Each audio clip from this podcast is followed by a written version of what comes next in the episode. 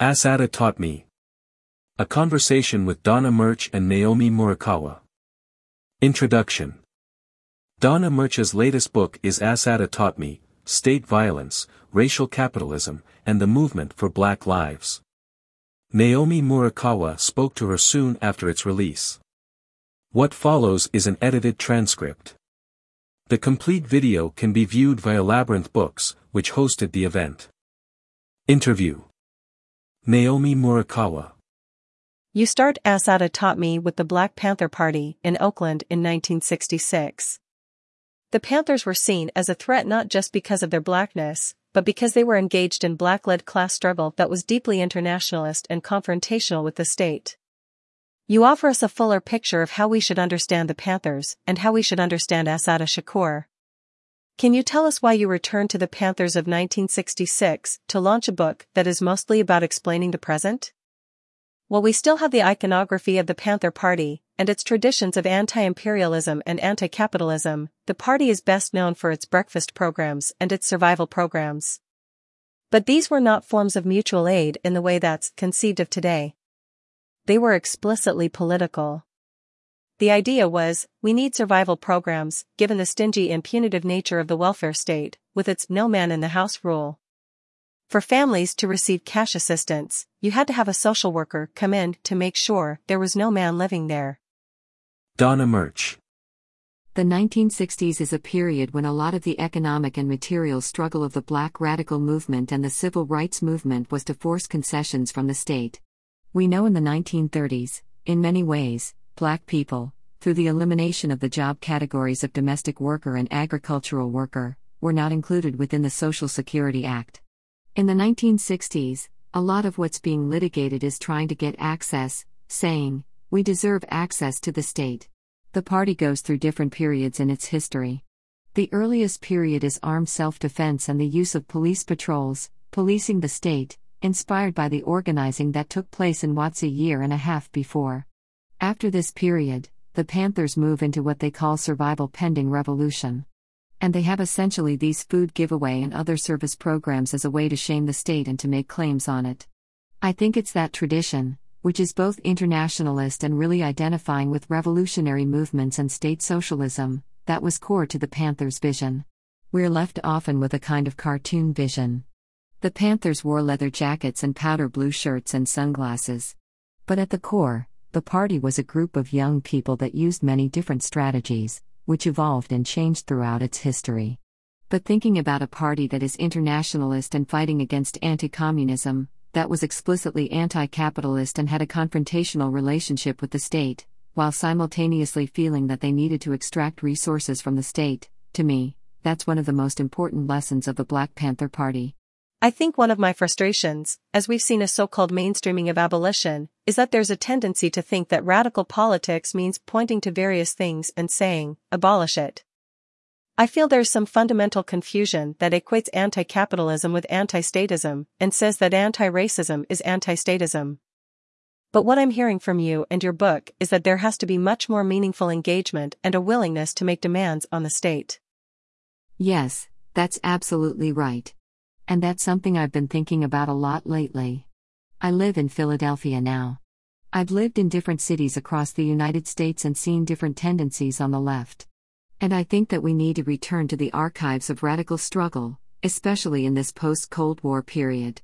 Willingness to make demands on the state is one of the most important fault lines, and it's a fault line that those of us who are older and lived through the Cold War understand. This generational fault line really matters. I think without a connection to these earlier periods of struggle, many people are coming of age in the United States at a time when simply being anti state makes sense. We've seen a gutting of so much of the welfare state, the enormous growth in the carceral apparatus, and people feel as if the state is only a source of violence. That's understandable. But that's why I think the archives of past struggle matter, and that includes the Panther Party, it includes the League of Revolutionary Black Workers, it includes many different tendencies that were able to confront state power and state violence, but also argue that the greatest source of violence is often capital itself and its relationship to the state, and understand that as central. The final chapter of your book is a retrospective on the movement for Black Lives from the standpoint of 2021. It's now mid 2022, and my head is spinning around the speed of voter disenfranchisement, of the critical race theory bans that are remaking public education, of the destruction of reproductive freedoms, of the attacks on trans children. How are you characterizing this present moment? It's a really hard time. I mean, I'm devastated by what's happening. I can't lie. I'm afraid. The right has opportunities. American history has so many moments of terrible violence. We talk about this all the time, those of us who teach African American history. Sometimes it's just very hard. You have to teach the history of slavery, and then you teach the resistance to it.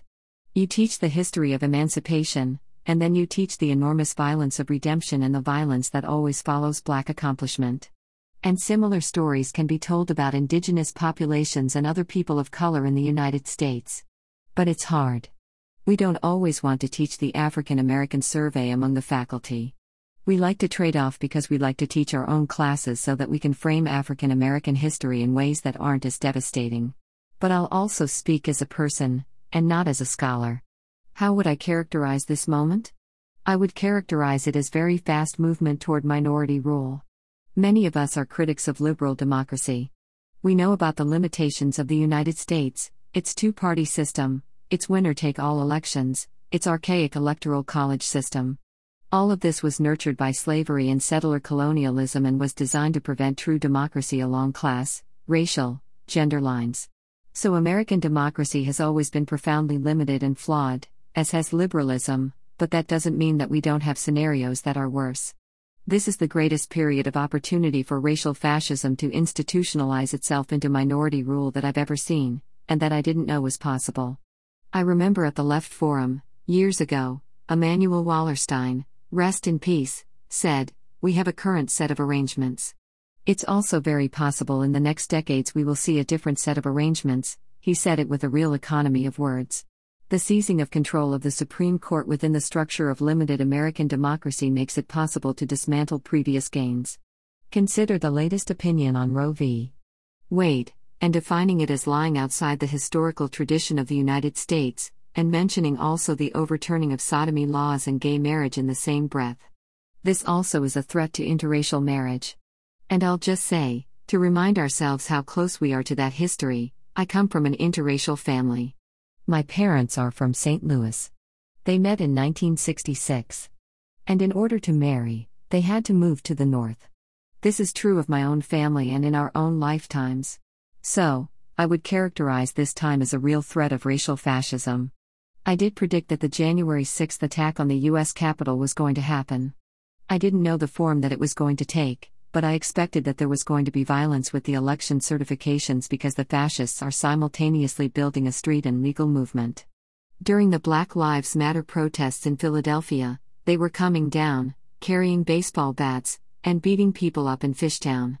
I actually moved out of Old City because there was such a white nationalist presence there. I've been thinking a lot about Latin America and about how different countries, Argentina, Brazil, Chile, have gone through authoritarian periods in their history but have had contestation and come through them. One of the dangers of American exceptionalism is that you feel, our democracy is going to end, and then history ends. But I think looking to other countries and seeing how they've dealt with organized fascist movements is critical. Left organizing comes in many forms organizing in unions, organizing in member based organizations. Tenant organizing is very important, the housing crisis is enormous.